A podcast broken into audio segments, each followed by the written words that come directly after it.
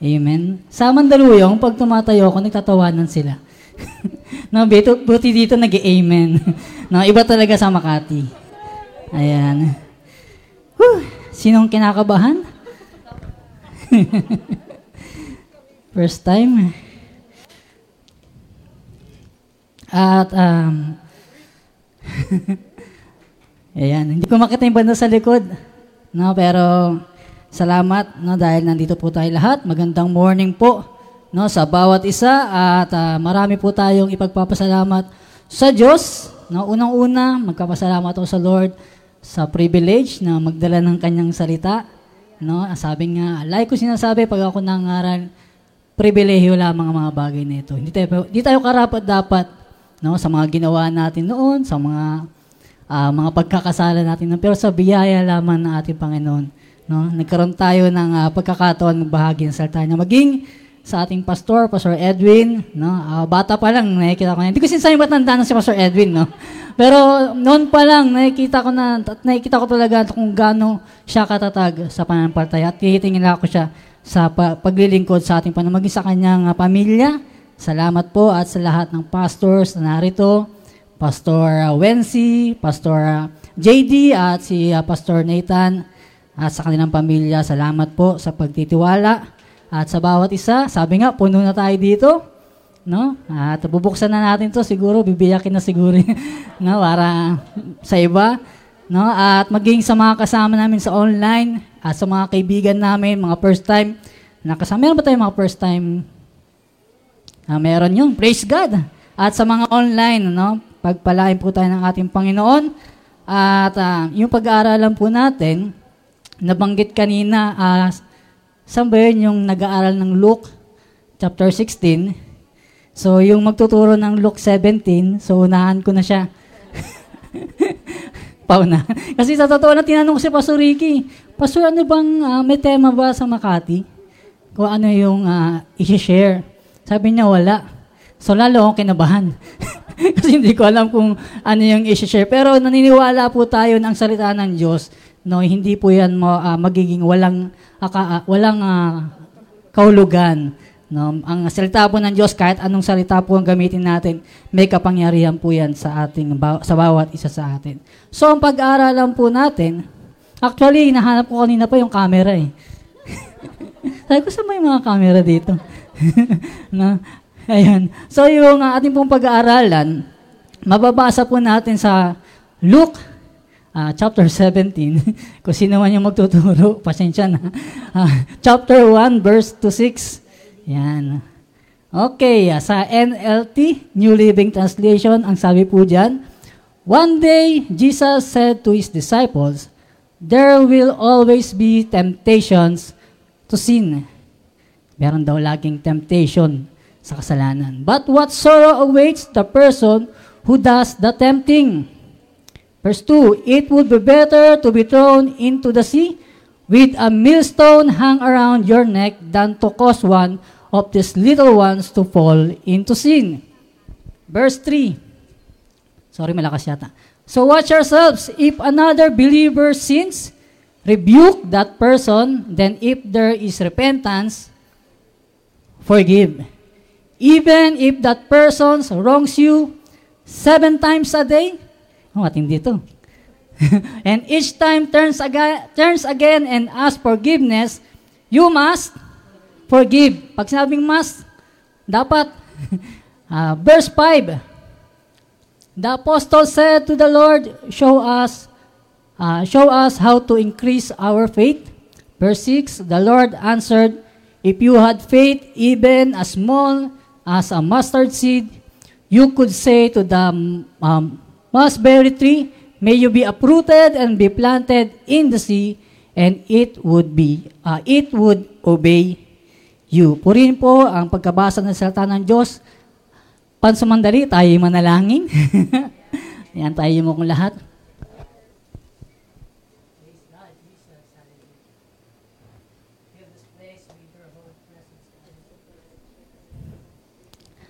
Lord, Panginoon, kami po ay uh, lumalapit sa iyo bilang isang iglesia at uh, alam niyo po ang laman ng puso ng bawat isa at ang iyong salita ngayong umaga dinideclare namin ang pagtatagumpay sa iyong salita.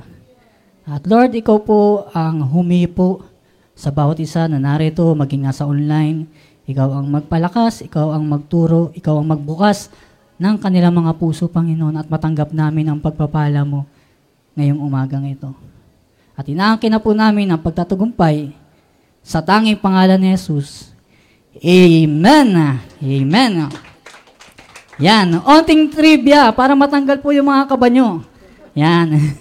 yung Luke address po ay uh, yung kanyang Gospel of Luke, maging yung Book of Acts ay uh, uh, para po ito, o yung ina-address niya po ito para kay Theophilus. Yan.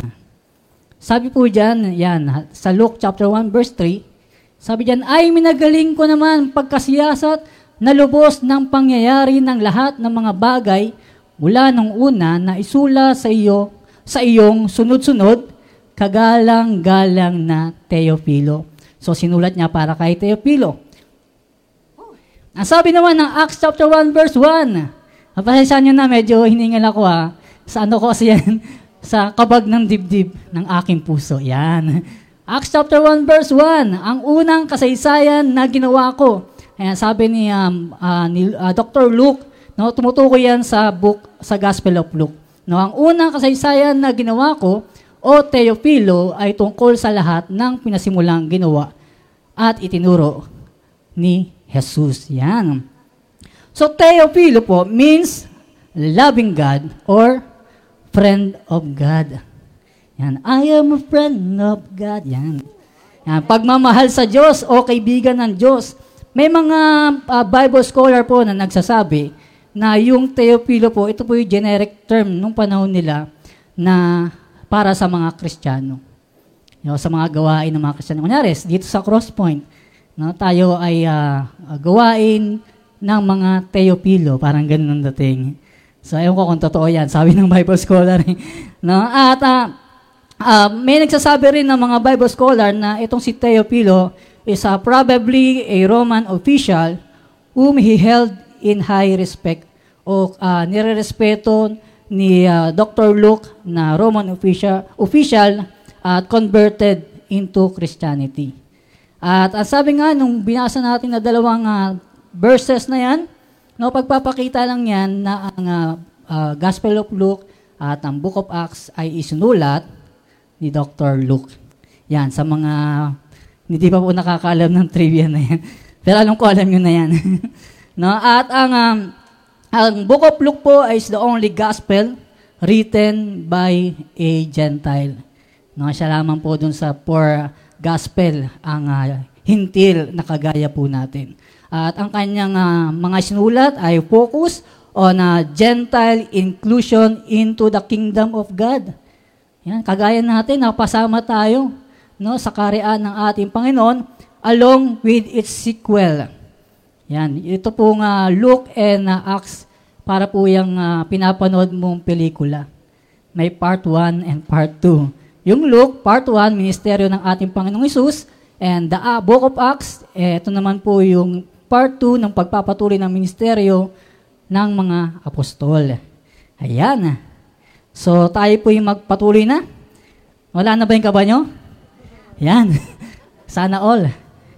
Ayan. At ngayon pong Christmas, marami po tayong uh, celebration. At uh, yari na naman yung ating mga, ano yan, uh, mga belly. No? At uh, marami po tayong, um, um, uh, marami sa atin ang inaalala, no, ang kabutihan ng Diyos. Lalong-lalo sa ating mga Kristiyano, no, inaalala natin yung kapanganakan ng ating Panginoong Yesus.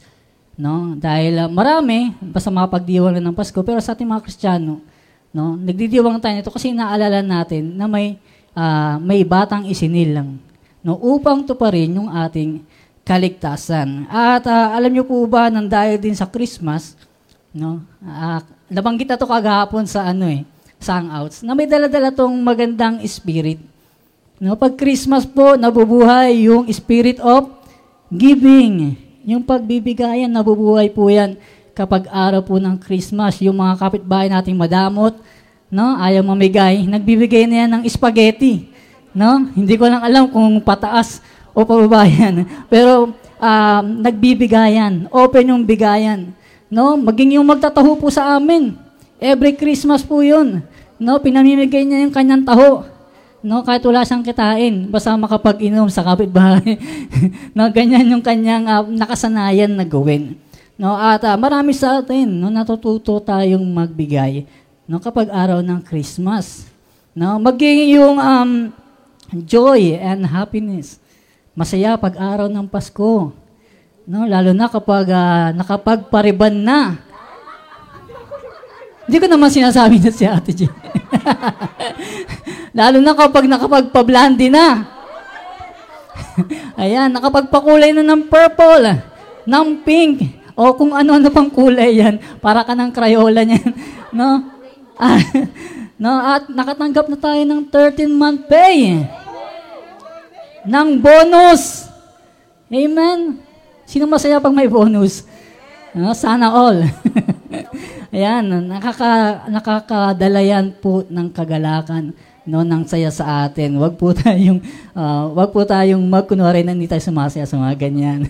no? At maging po yung um, pagkakaayos ng relasyon. Sa panahon po ng Christmas, marami pong mga magkakagalit, mga nagkakatampuhan sa pamilya, no, na nagkakaayos ng dahil sa Christmas. No, nagkakaroon po yung spirit of forgiveness. No, kagaya sa binasa natin sa Luke 17, at ito po yung ating pag-aaralan. No, yung dito tatakbo yung ating pag-aaralan sa pagpapatawad. Amen po ba? Yan. Basahin po natin sa Tagalog. Luke chapter 17 verse 1 to 6. Yan. Sinabi ni Jesus sa mga tagasunod niya, hindi may iwasan ang pagdating ng mga bagay na magiging dahilan ng pagkakasala ng tao. Ngunit, nakakaawa ang taong magiging dahilan ng pagkakasala ng kanyang kapwa. Mas mabuti pang talian siya sa leeg ng gilingang bato at itapon sa dagat. Yan, itatapon sa dagat. No, kaya siya, uh, kaysa siya ang maging dahilan ng pagkakasala ng isa sa maliliit na ito. Verse 3. Kaya mag-ingat kayo kung magkakasala sa iyo ang kapatid mo, pagsabihan mo siya. At kung magsisi siya, patawarin mo. Ang hirap. Kahit sabihin ko pa lang, patawarin mo. No? Kahit pitong beses pa siyang magkasala sa iyo sa maghapon, kung pitong beses din siyang hihingi ng tawad sa iyo, patawarin mo. Verse 5, sinabi ng mga apostol sa Panginoon, dagdagan po ninyo ang pananampalataya namin. Verse 6, sumagot ang Panginoon, kung may pananampalataya kayong kasinlaki lang ng buto ng mustasa, masasabi ninyong sa malaking punong ito, mabunot ka at, at alipat sa dagat at susundin kayo. Ito. So pag-usapan po natin, increase our faith, sin, faith, and duty. Kung may Bible po kayo, Luke 17, nakalagay na po yan doon. Doon ko lang kinuha yung title ko. Hindi kasi ako makapag-isip eh. Joke lang. No, Sin, Faith, and Duty. So, basahin po natin muli yung verse 1 and 2. Uh, uh, next slide mo lang, bro. Yan. Hindi, balik. Uh, sa Luke 17, verse 1 and 2. Wala. Ah, sige, sige. Baka mali ako ng pagkasulat. Yan. Sinabi ni Jesus sa mga tagasunod niya, hindi maiwasan ang pagdating ng mga bagay na magiging dahilan ng pagkakasala ng tao, ngunit nakakaawa ang tao magiging dahilan ng pagkakasala ng kanyang kapwa. Mas mabuti pang talian sa leeg ng gilingang bato at itapon sa dagat kaysa siya ay maging dahilan ng pagkakasala ng uh, isa sa maliliit na ito. Yun nga, uh, sin. Yan. Sabi nga, sin ay hindi po may iwasan. In temptation, darating at darating yan. Pero pinapaalala po sa atin, magkaiba po yung sinasadyang kasalanan at yung uh, temptation na dumarating sa atin. No, magkaiba po yan. Iba yung lumulublob ka sa kasalanan at yung natatalsikan ka ng kasalanan. So, linawin na po natin agad yan. Baka sabihin nyo, okay lang. Kasi, ano, hindi maiwasan. No, there's a temptation But God gives us a victory over sin. Ang sabi po ng 1 Corinthians chapter 10 verse 13, wala pong pagsubok na darating sa inyo na hindi naranasan ng ibang tao. Ngunit maasahan natin ang pangako ng Diyos na hindi, hindi niya tayo pababayaang subukin nang higit pa sa ating makakaya. Ito po yung maganda sa Diyos eh. No, yung darating na pagsubok po sa atin ay uh, hindi niya hindi, hindi niya susu, uh, hindi niya tayo pababayaang subukin ng higit pa sa ating makakaya. Ibig sabihin, kung ano man yung pinagdadaanan mo, kaya mo yan. Naging tanong ko din yan eh, nung may sakit ako sa puso. Uh, actually, may sakit pa naman ako sa puso. Pero nung, uh, nung grabe na yung nararamdaman ko every night, uh, naninikip yung dibdib ko. At dito nga nakita ko na hindi ito ibibigay ng Diyos kung hindi natin kaya. No? Siya yung gumawa ng paraan. No? At testimony nga, no? Uh, ah, 500,000 na aking sa operation, no? Ang Diyos po ang nag-provide. No? Napakabuti po ng ating Panginoon. Kaya sabi niya, no? Kaya kung dumaranas kayo ng pagsubok, gagawa siya ng paraan para mapagtagumpayan nyo ito. Yan, paalala po sa bawat isa. Pero yung uh, uh, sa bandang uh, baba nun, ngunit nakakaawa ang taong magiging dahilan ng pagkakasala ng kanyang kapwa. Ito naman, tayo na ang tinutukoy dito. Nakakaawa daw yung taong magiging dahilan ng pagkakasala ng kanyang kapwa. Deliberately enticing a person to sin. No, si Atayo ang naging dahilan, umaakit sa isang tao upang siya ay magkasala. Na dapat tayo yung nagtuturo sa kanya na mapalapit sa Diyos, pero sa kabilang banda tayo pa ay nagtuturo sa kanya na manghina sa Diyos, mapalayo sa Diyos at tumalikod sa Diyos. No? At baka hindi po natin namamalayan na isa po tayo sa mga gumagawa ng mga bagay nito. No? Kagaya na sa kapwa natin mananampalataya. No, yung uh, lalo na sa uh, mga matured Christian, ang hirap banggitin ng matatandang Kristiyano. Eh. uh, sa mga matured, no, sa matatagal na sa pananampalataya, kamusta yung ating halimbawa bilang uh, believer ng ating Panginoon. No? At um, bilang nakakatanda sa pananampalataya, no, dapat hindi po tayo yung pinagmumulan ng kaguluhan sa loob ng church. Ito po yung paalala po sa atin. At salamat sa Lord, no, walang ganito sa ating iglesia. Amen? Pakapakan natin ang ating Panginoon. Amen. At sabi diyan na meron kasing mga iglesia, no, na pinapakita nila yung kanilang ugali no, ng mga hindi dapat makita, lalo na ng mga bago. Yung pagkamainti ng ulo. No, unting galaw, mainit na agad ang ulo niya. No, at uh, yung mga salita na hindi mo inaasahan na lalabas. No, yung mga bago masyasyak. No? At ito yung mga bagay na, na, na hindi natin namamalayan. Pag narinig ito ng mga bago, uh, darating yung araw, sila na rin yung gagawa nito. No, tayo po ay gagawa ng mga disciples sa pananampalataya. At yung ating mga ginagawa, magiging bunga nila. At yung disciple natin, ma-i-impart, i-impart yung ating mga ginagawa. So pinag-iingat po tayo sa mga bagay na ito.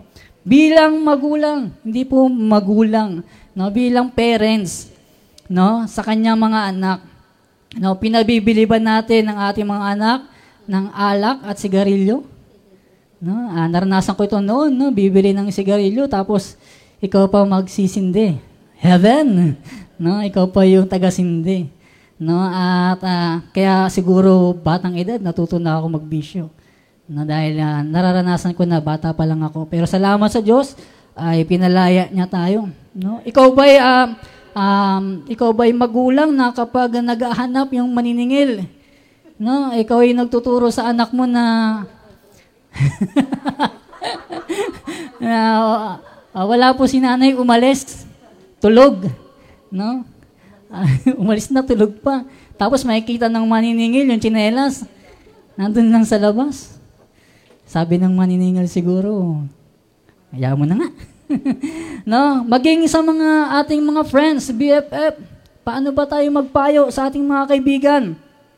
Kapag siya may problema sa school, ano bang sinasabi mo? No? Hayaan mo na yung pag-aaral na yun. Nakakasira yan ng barkada. No? Sa mga mananampalataya, nakakasira yan ng ministry. No, history muna. Na yung pag-aaral po, ministry din po yan. Lagi po natin tatandaan yan. Amen? Tapusin natin yung ating pag-aaral, no, kahit mahirap. No? At uh, sa kaibigan mong may problema sa kanyang uh, uh, girlfriend, may problema sa kanyang boyfriend, nakuripot. no, may problema sa pamilya. No, ikaw ba yung nagsasabi na tara, shot? No, buti kung basketball yan. buti kung basketball yan, eh paano kung ibang shot yan? No, mahirap na. No, tayong mananampalataya, tayo pa yung nagiging marites. Amen? Tayo pa yung mga nagiging tolits. mahirap po yan. No? Tayo yung pinagmumulan ng pagkakasala ng iba. No? At yung testimony po natin, yung responsibilidad po natin bilang mananampalataya, no, na magpakilala po natin ang ating Panginoon sa pamilya po natin na hindi pa nakakilala sa ating Panginoon. Ikaw na anak na naglilingkod, nakakapaghugas ka pa ba ng pinggan? Amen. Ako, di ko magawa yan noon. o pinaka, sa totoo lang po, no, ako bilang uh, kabataan, pinakayo ko gawin maghugas ng plato. Mas okay sa akin maglaba, magawalis, pero maghugas ng plato, parang hindi ko trip. hindi ako naghuhugas ng plato. Buti na yung asawa ko, tinuruan ako lagi maghugas eh. Amen? Iba talaga pag may asawa ko, pagpapala talaga yan. Amen? Kaya mga kabataan, no, ngayon pa lang tumuro na tayo sa ating uh, mga kabataan, hindi kasi mag-asawa na. No, mga kabataan, uh, pakita natin yung ating uh, magandang testimonya sa ating pamilya. No, at uh, maging uh, sa mga kapitbahay natin. No, hindi na, hindi dapat naririnig ng ating kapitbahay yung mga sigawan no, ng mga Kristiyanong pamilya no? At uh, maging sa mga schoolmate, workmate, anong impluensya yung daladala natin sa kanila? Mabuting impluensya ba to o masamang impluensya? At uh, sa mga bagay na ito, no, tayo po ang nakakaalam ng mga bagay na ito. Mark chapter 9 verse 42. Ngunit ang sinumang magiging dahilan ng pagkakasala ng maliliit na batang ito na sumasampalataya sa akin ay mabuti pang talian sa liig ng gilingang bato at itapon sa dagat. Na ito yung maganda po sa sa unang tatlong gospel. Si uh, Matthew, Mark, and Luke, meron po silang tinatawag na synoptic na yung uh, pagkakaparehas, may mga bagay na pangyayari sa sa Biblia na pare-parehas sila. Ito po yung tinatawag na synoptic. No? At um, sabi po diyan ay yung uh, paggiling o yung, uh, ang tawag dyan sa English, yung um, millstone ba yon? Pa next slide nga. Ayan, ayan po yung itsura niyan. Ayan po ay paggiling ng mga binhi, either of two circular stone used for grinding something such as grain. Something that grinds or crushes. Yan. Kung uh, isipin mo na lang yung buto mo o yung paa mo, no, ilagay dyan, tapos papaikot ng donkey. No, pag tama sa inyo, malamang bali. No? At um, sabi diyan uh, maging yung uh, yung uh, literal hanging of millstone sa kabilang uh, part, yung kabilang picture. No, ito po ay uh, isa pong uh, punishment sa New Testament, no? Ayan, tapos itapon ka sa dagat. No, sigurado, uh, deads ka diyan. Sabi mo finish na. No? At uh, mahirap yung ganyang uh, parusa. Sa ating pong uh, Luke chapter 17 verse 2, uh, meron po yung footnote sa ating Biblia na sinasabi yung maliliit na yan, ayan po yung ibig sabihin maaring uh, may hina sa pananampalataya o mga itinuturing na hamak o mabababa o di kaya yung maliliit din na bata. Kagaya din mga example ko kanina. At kung alam natin yung kwento ni Lazarus, no, hindi po yung sa Ghost Fighter ah, si Lazarus po, no, at yung mayaman, no, ay um, meron pong mayaman na nakasuot ng mga mamahaling damit, kumakain ng uh, uh, masasarap na pagkain, kagaya nung handa ni Tita Flor, no? Ayan, si Lazarus ay dinadala sa labas ng pintuan, ng bakuran ng mayaman, at gustong makatikim ng mga kahit uh, mumu lamang. No, ganito yung kalagayan ni Lazarus. No, at pag pinag-aralan po natin yan sa verse 22, 23 ng Luke 16, sa mga nag-aral na neto, no? namatay yung pulube at dinala ng mga anghel sa uh, piling ni Abraham, namatay din ang mayaman at inilibing. Yan. At habang nagdurusa siya sa lugar ng mga patay, nakita niya sa malayo si Lazarus na kasama ni Abraham. No? At bilang mananampalataya, ang ating ginagawa, lalong-lalo na sa mahihina sa pananampalataya, sa mga hamak o sa mabababa, ay malaking bagay sa katayuan natin sa harapan ng ating Panginoong Diyos. Kung paano nyo po i-treat yung mga kapwa natin, kapwa mananampalataya, yung mga kapitbahay natin, mga ka-schoolmate natin, kung paano po natin yung tinatrato, pagpapakita lang yan ng katayuan natin sa harapan ng ating Panginoong Diyos. Ang sabi po ng uh, to, talon po tayo ng uh, verse 47 to 48 ng chapter 9 ng Mark. At kung ang mata mo ang dahilan ng iyong pagkakasala, Ayan, sinong gustong mag-example? Yan. Dukutin mo, mas mabuti pang isang, isa lang ang mata mo, pero kabilang ka sa karean ng Diyos. Kaysa sa dalawa ang mata mo, pero itatapon ka naman sa impyerno. Ang verse 48, ang mga worms doon, para maganda pakinggan, ang mga worms doon ay hindi namamatay. Kahit pilipitin mo yan. At ang apoy ay hindi rin namamatay. Ito po yung, um, ang sabi diyan, no, pinapaalala sa atin yung severity of the punishment. Nung ginagawa natin sa mga mahihina sa pananampalataya, yung uh, ginagawa natin sa mga maliliit na tao, No, ito po yung severity, yung punishment na ibibigay sa atin, yung pag uh, uh, pagdadala natin sa kanila sa mga mali sa pagkakasala. Ito po yung punishment na ibibigay sa atin ng ating Panginoon. At lagi po nating tatandaan na sa lahat po ng bagay magbibigay sulit tayo sa ating Panginoon. Mabuti man o masama, ipagbibigay sulit natin yan sa ating Panginoon. At maalala natin na sa bawat ginagawa natin, sa masasama nating ginagawa, nasasaktan po ang Diyos. Dahil mahal po tayo ng Diyos, eh, ayaw po niya na tayo po ay gagawa ng hindi karapat-dapat. Hebrews chapter 10, verse 29.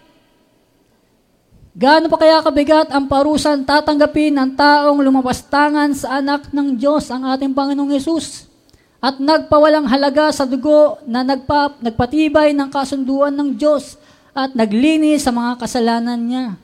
Talagang mas mabigat ang parusa sa mga taong ito na umangamak sa maawaing banal na espiritu. Mga taong nakaranas, nakaranas ng pagpapatawa ng Diyos. Amen. Tayo yun sa pamamagitan ng dugo ni Jesus. No? Pero winalang halaga nila ang uh, ang dugong ito, no? Tandaan natin na kung paano natin, kagaya ng sinabi ko kanina, itrato ang kapwa natin, ginagawa rin natin yan sa ating Panginoong Yesus. Matthew 25. Alam ko, alam niyo na itong uh, talatang ito. Matthew 25, verse 40. Meron po ba niya, Brad? Yan. At sasagot ang hari at sasabihin sa kanila, katotohanang sinasabi ko sa inyo, yamang inyong ginawa sa isa dito sa aking mga kapatid, kahit sa pinakamaliit na ito, ay sa akin ninyo ginawa. Kung ating pag-aaralan ng talatang yan, patungkol yan sa ating ginagawa sa ating kapwa. No, kung merong nagutom, yan, sa mga nagugutom dyan, meron po tayong libreng kape, libreng tinapay sa likod. Salamat, iba talaga sa Makati. Yan. bawal ba, Pastor? Sorry, sorry. Na, ah, bawal. Kala ko pwede pag nangangaral. Ayan. Ayan, sa mga know-how. No, pina, sa mga nawaw, pinainom ng kape na walang tubig. Ayan. no? At maging sa mga tinutulungan, dinalaw sa bilangguan. No? Sabi diyan, gayon din sa mga bagay na ginagawa natin, no, ginagawa natin ito sa ating Panginoong Yesus. No, yung pagbibigay natin ng uh, food. Natutuwa nga ako pag nakikita ko yung testimony ng Makati, 'di ba? Yung panahon ng pandemic. Lahat tayo may pangangailangan pero ang, ang uh, Makati, no? Nagtulong pa rin sa mga 'di ba, kapitbahay natin diyan, no? Pagpalain po tayo, no? Dahil sa mga gantong bagay. No, sabi diyan maging yung ating masasamang bagay na ginagawa, ginagawa rin natin 'yan sa ating Panginoong Yesus. No, kaya dapat mag-ingat po tayo sa ating mga gawa, this is a reminder to everyone. No, marami po tayong marami po tayong mga ginagawa sa ating buhay talaga. No, na minsan kadalasan no nagbibigay pagkakasala din sa iba. At nire-remind tayo no bago matapos ang taon, nare-renew natin yung ating uh, pananampalataya sa ating Panginoon. Verse 3 and 4 ng ating pinag-aaralan Luke 17 No? Kaya mag-ingat kayo kung magkakasala sa iyo ang kapatid mo, pagsabihan mo siya. At kung magsisi siya, patawarin mo. Kahit pitong beses pa siyang mag... Ito ako natatawa lagi. Bakit kaya? no, kasi parang, uh, uh, ewan ko. Ako kasi yung, yung ano ko, yung pasyensya ko, medyo ano talaga eh. no? Pero sabi diyan, bilang mananampalataya, kahit pitong beses pa siyang magkasala sa iyo sa maghapon, kung pitong, kung pitong beses din siyang humingi ng tawad sa iyo, patawarin natin. Maging bukas yung ating puso sa pagpapatawad. Pangalawa, faith. Yan, malaki po ang kinalaman ng ating faith. Now, if someone stumbles you, deal with it and forgive them. If another believer sins, rebuke that person, then if there is repentance, forgive. Pastor, bro, No, alam ko na yan, pagpapatawad, ilang beses ko na yan narinig sa harapan. No, pero ang tanong kapatid, kamusta yung pagganap natin sa mga bagay na ito? Kamusta yung pagpapatawad sa puso natin? No? At ito yung dinidil sa atin ng ating Panginoon ng Matthew chapter 18 verse 21 to 22. Ito po yung patungkol sa talinhaga tungkol sa utusan na ayaw magpatawad. Verse 21, lumapit si Pedro kay Jesus at nagtanong, Panginoon, ilang beses ko po bang patatawarin? Ito, synaptic ulit, no? Ang kapatid na laging uh, nagkakasala sa akin, pitong beses po ba? Verse 22, sumagot si Jesus, hindi lang pitong beses, kundi uh, ah, 77 times. Pitong put, pitong beses. Whew. Sarap maging kristano, di ba? Ayan, no? At yung um, yung uh, pag pinag-aralan po natin yung talinghaga diyan, meron pong uh, hari no, nagpatawag ng kanyang mga alipin. At yung mga alipin na ito ay sisingilin niya no, sa kanilang mga utang. At may isang alipin diyan na nagkakautang sa kanya ng milyon-milyon. Yan, sino dito yung milyon milyonaryo? Ayan, ha? sa, hindi sa utang ha. No, masarap magkaroon ng six digits no, sa ATM. No? Yan, sana all. No, at uh, dahil uh, hindi siya makabayad, inuutos po ng hari na ipagbili siya maging yung kanyang buong pamilya. Masakit ito, no? Yung utang mo, no, pagbibili ka, maging yung pamilya mo na damay din. No? At ang alipin, siya po ay nagmakaawa, lumuhod. At um, siyempre, bilang hari, naawa siya at pinatawad niya ito at pinauwi. At itong alipin na ito, pagkaalis niya, ay nakasalubong niya yung kanyang kapwa alipin na may utang sa kanya. Nang kaunting halaga. Take note. kaunting halaga yung pagkakautang sa kanya. At sabi doon, sinunggaban niya. Grabe, anong gawa agad. At sinakal. Uh, parang ganyan siguro.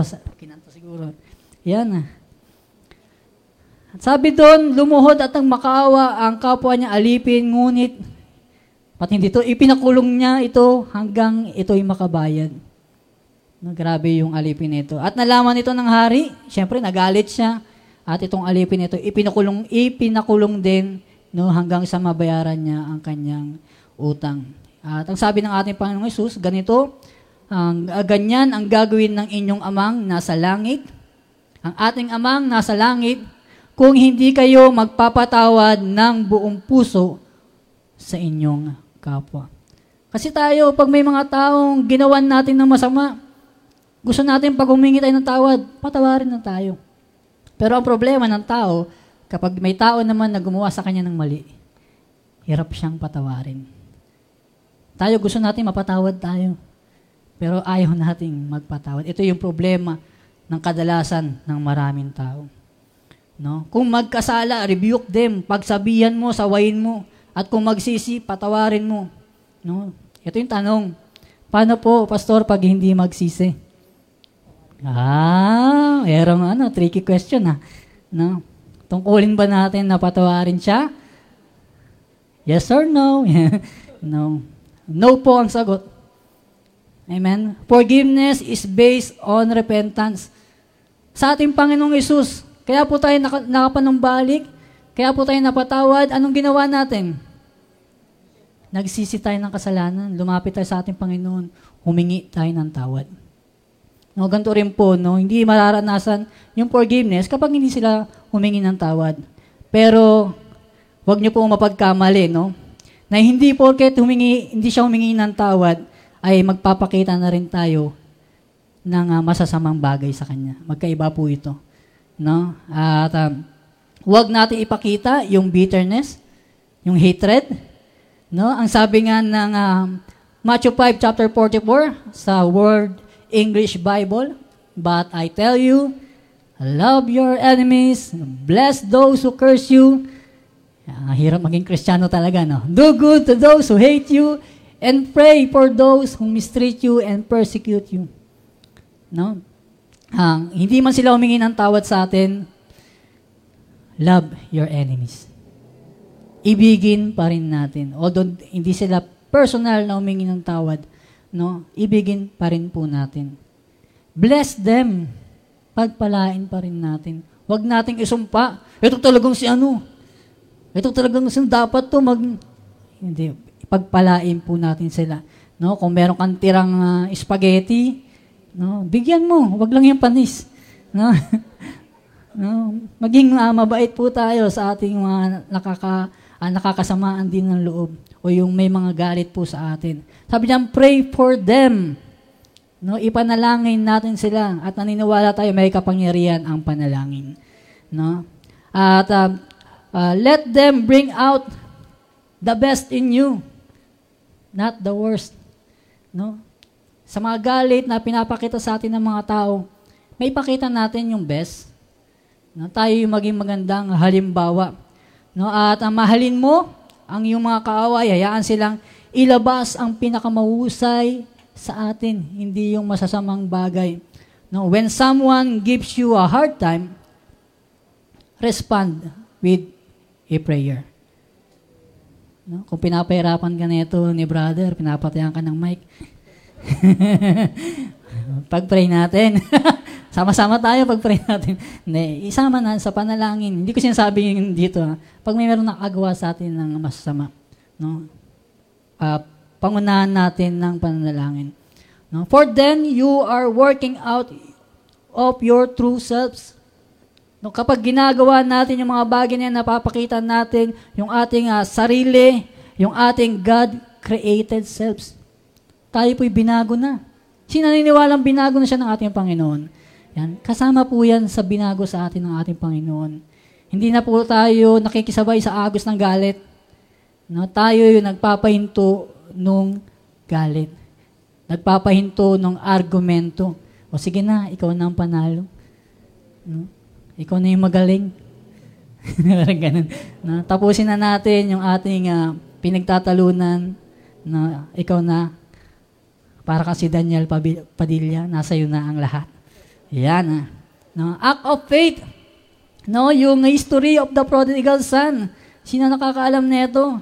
No, Luke chapter 15. Pag pinag-aralan po natin yan from verse 11 to 32, meron pong uh, uh, mabait na anak na uh, hindi pa patay yung kanyang tatay, ay hiningi niya na yung kanyang mana. No, sino kaya matutuwan tatay dito? 'Di ba? Humihingi na ng mana, hindi pa naman namamatay.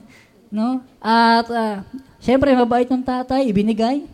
At itong mabait na anak, no, ginasta kung saan-saan ginastos at yung mana, winalang halaga, naubos, dumating sa point na siya'y naghirap, walang makain, nakikisalo sa kainan ng mga hayop, baboy, no? At naalala niya bigla, di ba, pag tayo ng problema na naalala natin bigla na sa bahay ng aking ama, di ba, ay maraming uh, uh, pagkain, no? At naisip niyang bumalik, no? At um, sa verse 20, sabi nun, nung makita siya ng kanyang tatay, patakbo siya netong sinalubong, niyakap, at hinalikan.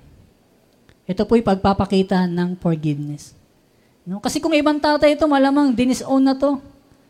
No, malamang tinadyakan pa to pabalik sa labas. 'Di ba? Pero yung forgiveness, ipinakita dito, patakbo, sinalubong, hindi patakbong palayo.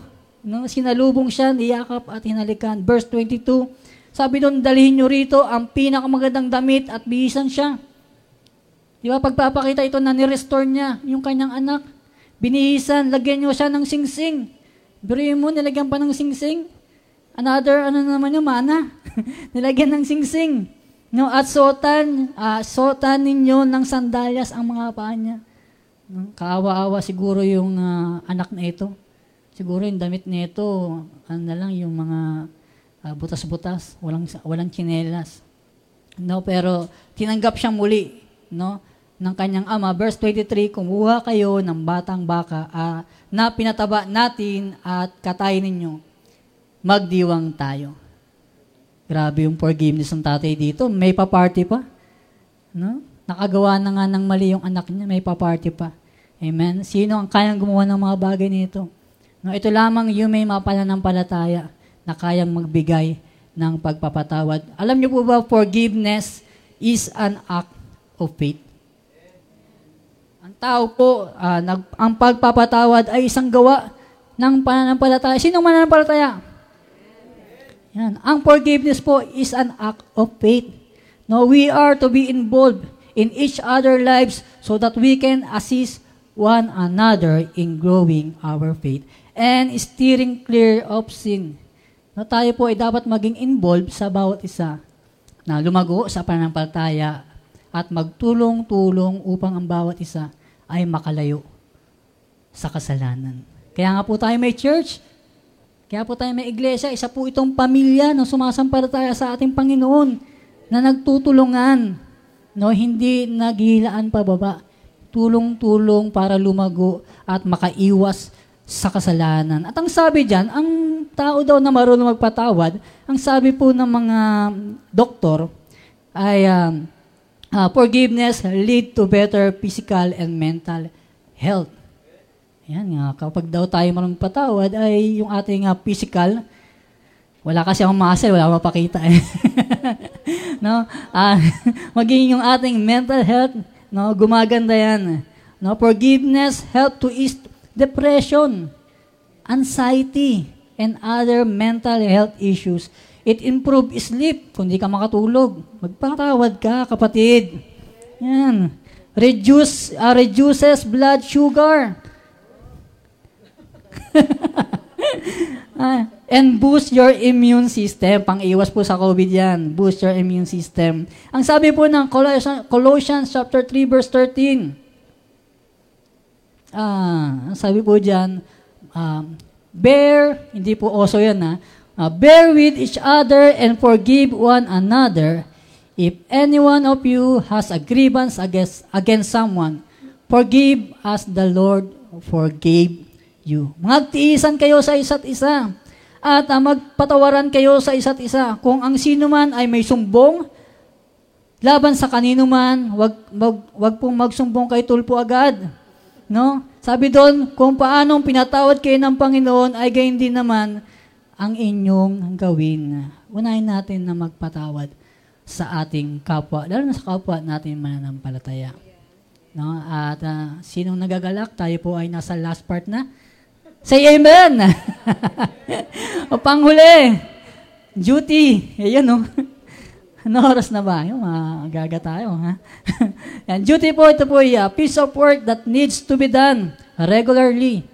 Yan, kailangan nating gawin palagi. Isang gawain na kailangan mong gawin ng madalas. Sabi pa dyan, something one, uh, something one must do because of prior agreement. Noong tinanggap natin ang ating Pang- Panginoong Isus, kasama ito no, sa ating uh, agreement, sa ating relasyon sa Kanya. Yung pagpapatawad. Hmm, kahit mahirap yan. Pananampalataya, kapatid. It is our duty. No? Verse 5 and 6, basahin natin ulit. No, sinabi ng mga apostol sa Panginoon. No, yung mga apostol, alam nila eh, sa sarili nila. Kasi nung una, kausap, diba, yung uh, uh, lahat ng mananampalataya, yung mga apostol lang nagsabi, dagdagan po ninyo ang pananampalataya namin. No? Sila mismo inamin nila sa sarili nila eh. No? At ito yung maganda bilang mananampalataya. Inamin nila, Lord, dagdagan niyo yung pananampalataya namin. At sumagot naman ang ating Panginoong Yesus. No, kung may pananampalataya kayo kasing laki lang ng bu, uh, buto ng mustasa, masasabi ninyo sa malaking punong ito, mabunot ka at malipat sa dagat at sundin kayo nito. Ang mga apostol, they recognize the great faith in God is needed to get, to get along with people in forgiving. Kailangan talaga, no? ng matinding pananampalataya. Kaya dapat babarin natin ang sarili natin sa pananampalataya. No, mahirap talaga magpatawad. May mga tao po na uh, namatay na lang kung inyo pong, kung nakarinig na kayo ng kwentong ganito, namatay na lang na hindi niya napatawad yung mga tao sa paligid niya. Napakasakit mangyari sa tao ito. Kaya paalala po sa atin, bilang sumasampalataya, no, ay uh, sa gawa ng pananampalataya, matuto tayo magpatama, magpatawad. There is too much for us, sabi ng mga apostol. You have to give us the ability to do this. It is beyond human ability. No, masak masakit man isipin, no, hindi tayo ligtas sa mga bagay na ito. Minsan, tayo mismong mananampalataya, ang dami nating dalang uh, kabigatan. Bagbag. No, sabihin, uh, marami kang dalang bag. Bagbag na puso. Dala kang galit. Dadala. Dala-dala mo habang naglilingkod ka. No, hindi natin maipakita ang pag-ibig ng Diyos. No, kinatandaan na lang ang sama ng loob. Hindi maibigay ang tamang pagtrato sa kapwa. Kristiyano, naglilingkod, pero may daladalang galit sa puso. May daladalang cross. May sarili kang cross, kapatid. may daladala kang cross. No? Na mabigat pa sa dala ni Jesus. Yung galit. No, maraming mananampalataya, ang galing magkunwari. Wala nagsabi amen ha. maraming mananampalataya. No, ang galing nilang magkunwari naitago nila yung sama ng loob. Nandun na sa pinakasulok, naitago na. At uh, hinayaang may masirang relasyon, may sirang pagkakaibigan, sirang pagsasamahan, hindi maibigay ng todo ang paglilingkod dahil ang daming da, uh, dalang kabigatan, ang masakit sa lahat. Sabi ko nga kanina, hanggang kamatayan, dala-dala yung mga bagay nito na huwag dumating yung regret na ito. No? Regrets I had of you. no, but then again, no few to mention. No? Pinakamasakit po na mangyari sa isang tao yung regret. No? Uh, kunyari, um, meron po kasi akong tito na namatay yung uh, lolo namin. Hindi siya maka-move on agad. Kasi dala-dala niya yung galit, hindi sila nagkaroon ng, kap- ng uh, uh, pagpapatawad na hanggang ngayon, dala-dala niya. Ang hirap, di ba, na hindi mo na bigay sa kapwa mo, lalo na sa pamilya mo, hindi mo nabigay yung pagpapatawad na dapat meron siya. Kaya bilang mananampalataya, maging bukas tayo sa mga bagay na ito. Sabi diyan, kung may pananampalataya kayong kasing laki lang ng buto ng mustasa, no? At uh, verse, Luke chapter 13 verse 19. Ito po ay paghalin tulad sa buto ng mustasa. Uh, katulad ng isang buto ng mustasa na itinanim ng isang tao sa kanyang taniman, tumubo iyon at lumaki na parang punong kahoy ang taas at pinamumugaran ng mga ibon ang mga sanga nito. Tingnan po natin yung uh, uh, yung itsura po ng uh, next uh, next slide po. Ayan po yung uh, uh, buto ng uh, mustasa. At yan po sa kabila yung puno. No, uh, napakaganda po no na isang ganyang butil kayang uh, tumubo ng ganyan. Biruin mo yung galit mo nakaliit-liit. Tumubo ng uh, ganong kalaki. Inugatan pa. No? Nagkaugat pa. No, at um, ang hirap kung isipin. Pero Ang kagandahang balita ngayong umaga, mga kapatid, sumagot ang Panginoong Yesus. May sagot ang Panginoong Yesus. Sabi doon, masasabi ninyo sa malaking punong ito, mabunot ka at malipat sa dagat at susundin kayo nito. No, gaano man po kalalim, yung galit na nasa puso natin, no, yung sama ng loob na nag-ugat na sa ating mga puso sa pamamagit po ng pananampalataya. Yung ugat na yan, na malalim na mabubunot po yan. By faith, mabubunot po yan. At uutusan nating papunta sa dagat kung saan doon siya aanurin. Ito po yung message ng ating Panginoon. Na yung galit na yan, sa pamamagitan ng ating pananampalataya, dadalhin natin sa dagat upang siya ay anurin na at mawala yung galit na daladala natin. No, it is our duty by our faith to release old hatred in our hearts. Tungkulin natin sa pamamagitan ng ating pananampalataya na palayain ang ating puot sa ating mga puso. No? May mga bagay na nagawa sa atin ng ating kapwa, nakasakit sa atin, nagpahina sa atin, galit na tumatanim na napakaraming taon sa puso natin. Ito po yung panahon na isuko natin, yung mga bagay na ito. No, at ang sabi po ni um, Max Lucado, na nakita ko lamang po sa Google, eh, hindi ko po siya personal nakilala. Nakangiti lang siya sa atin ngayon. no. Sabi po niya, as long as you hate your enemy, a jail door is closed and a prisoner is taken. But when you try to understand and release your foe from your hatred, then the prisoner is released. And that prisoner is us. No? Hanggat napupuot ka sa iyong kaaway, isang pinto ng kulungan ang sarado at isang bilanggo ang dadalhin. Ngunit kapag sinubukan mong unawain, palayain ang iyong kalaban mula sa iyong puot. Kung gayon, ang bilanggo ay pinalaya. At ang bilanggo na yan ay tayo. Amen. Purihin ang ating Panginoon at magmula sa atin ang liwanag na nagmumula sa ating Panginoon. Tayo po ito mayong lahat. Napakabuti po ng ating Panginoon sa sama, uh, kasama po namin ngayon na first time naming nakasama. No, maging sa online, uh, kung ikaw man yan, ay uh, wala ka pang personal na pakikipagrelasyon sa ating Panginoon o sa ating pinag-aralan, meron kang uh, galit sa puso mo at gusto mong makalaya.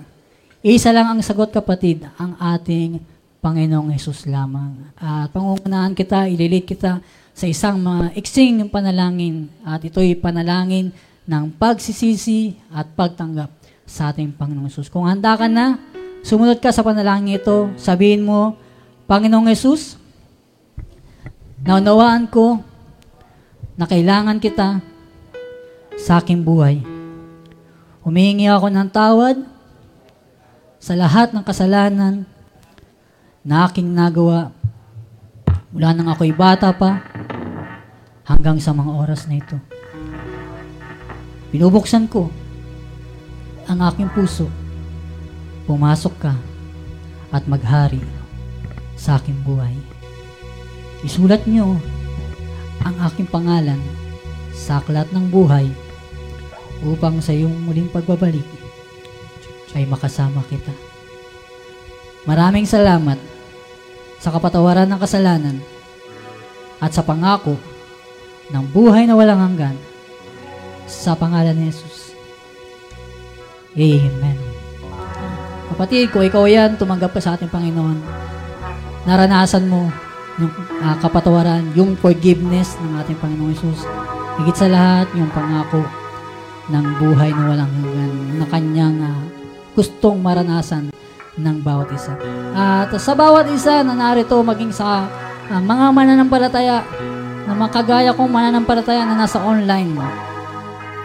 No? At yung ating kinalalagyan sa mga oras na ito, hayaan natin na ito yung maging uh, altar natin na sa puso natin na dumaloy yung pagpapatawad. Kung meron dyan sa puso mo na sama ng loob, galit, mga bagay na nagawa sa iyo ng mga tao, ito yung panahon na ibinibigay ng Diyos sa iyo upang dalhin ito sa dagat upang anurin at mawala sa atin.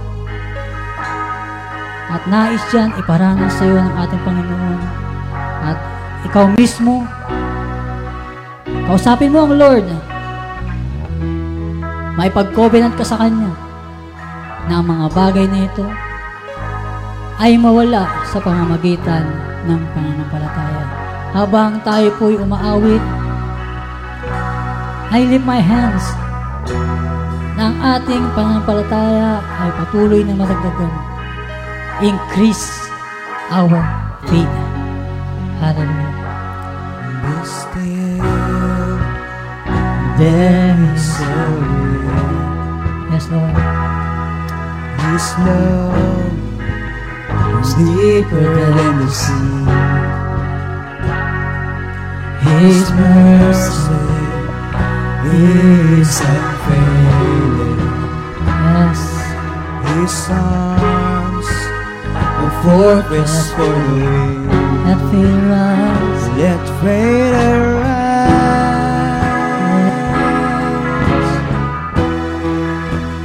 Let faith arise.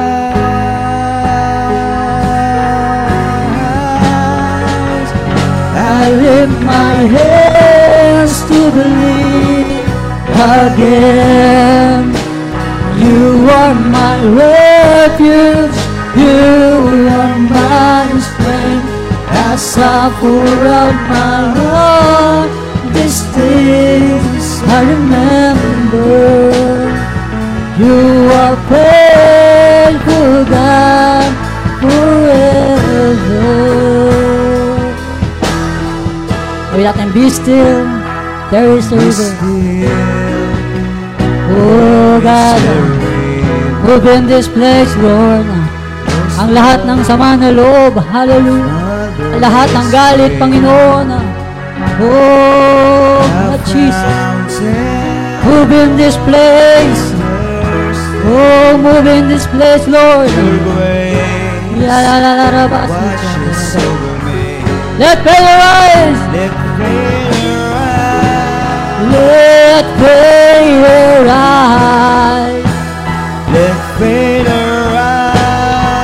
Everybody sing to the Lord. I lift my hands to believe again. You are my refuge.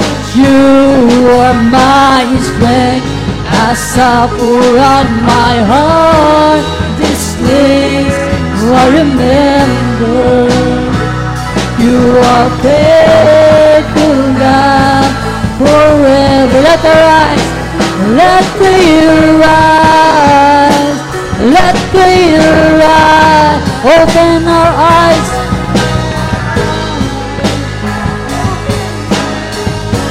Sing to the Lord, let the rise, let the rise. Open my open my eyes. Sing to the Lord, and I lift my hands to believe. You are my refuge, you are my strength. I pour out my heart, This things I remember. You are faithful, God. For the last time, go church, see the Lord.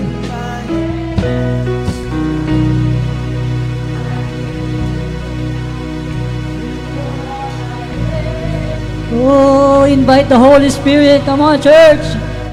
As I pour out my heart. These things I remember you are faithful, God, forever. You are faithful. Oh, you are faithful, God. Let they rise. Let they rise.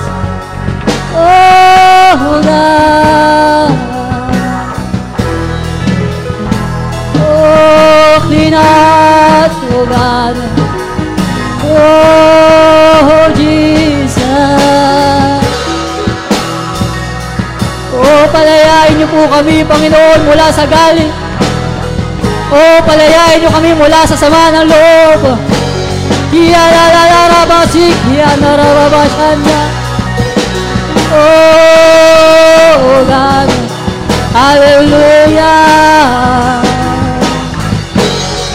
Oh, purihin mo ang Diyos. Hallelujah, hallelujah. Karapat dapat kang purihin, Panginoon. Oh, nasa iyo ang kaligtasan. Nasa iyo ang pagtatagumpay. Nasa iyo ang kagalingan, Panginoon. At naniniwala kami, Panginoon, ang pagpapatawad ay nagmumula sa iyo. Hallelujah. Oh, hallelujah. We worship you, God. Oh, come on, church. Purihin mo ang Diyos. Hallelujah.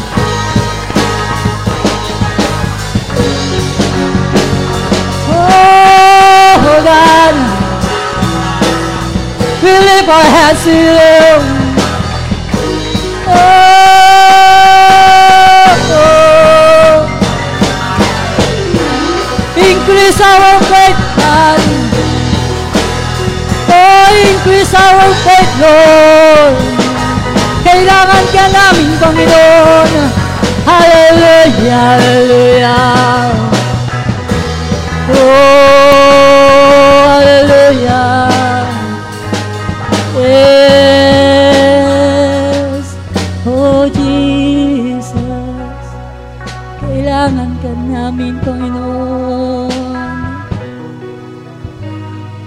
Fill this place. Fill this place. Fill this place, oh God. La, la, la, la. Oh, oh God. La, la, la,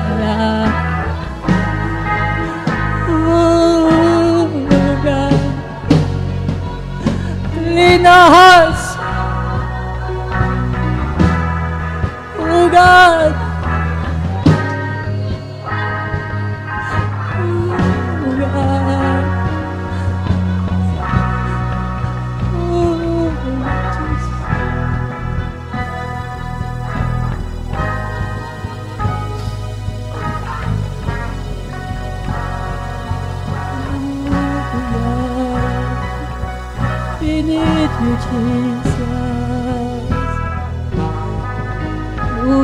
in this place. Move in this place. In every heart, oh God. In every heart, oh Jesus. Move in our hearts. Move in us, oh God. Move in us.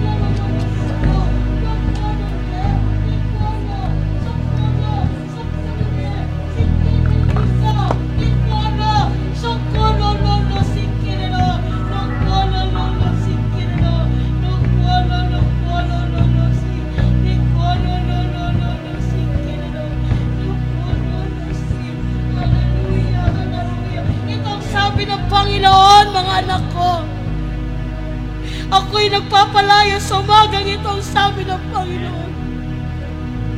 Matagal na kitang pinatawad ang sabi ng Panginoon. At ngayon, ikaw naman ang magpatawad ang sabi ng Panginoon. At dadaloy sa iyo ang masaganang biyaya ang sabi ng Panginoon. Ikayaking pagagalingin ang sabi ng Panginoon. Ikayaking pagbubungahin ang sabi ng Panginoon. Ikayaking padadamihin ang sabi ng Panginoon. Ito po ang sabi ng Panginoon sa umagang ito. Hallelujah. Palakpakan natin ang ating Praise God, Jesus.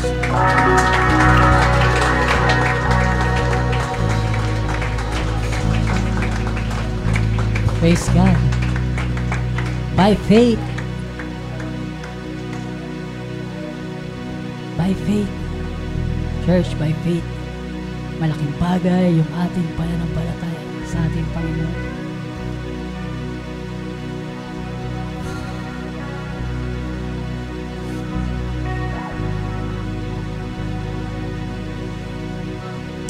Tayo po ay ah, manalangin sa ating Panginoon. Tuloy tayong lumapit dahil nasa Kanya yung pagtatagumpay. Palapakan natin ang ating Panginoon. Praise God.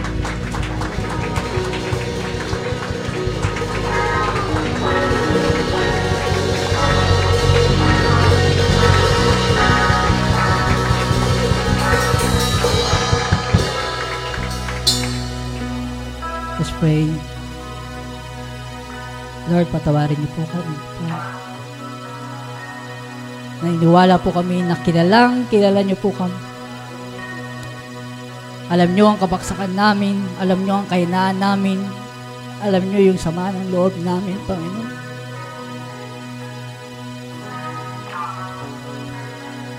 Patuloy niyo po kayo palayain sa mga bagay.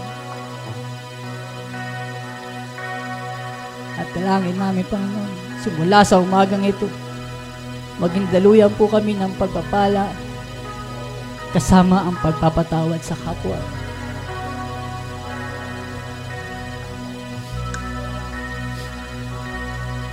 Tulungan niyo po kami, Panginoon.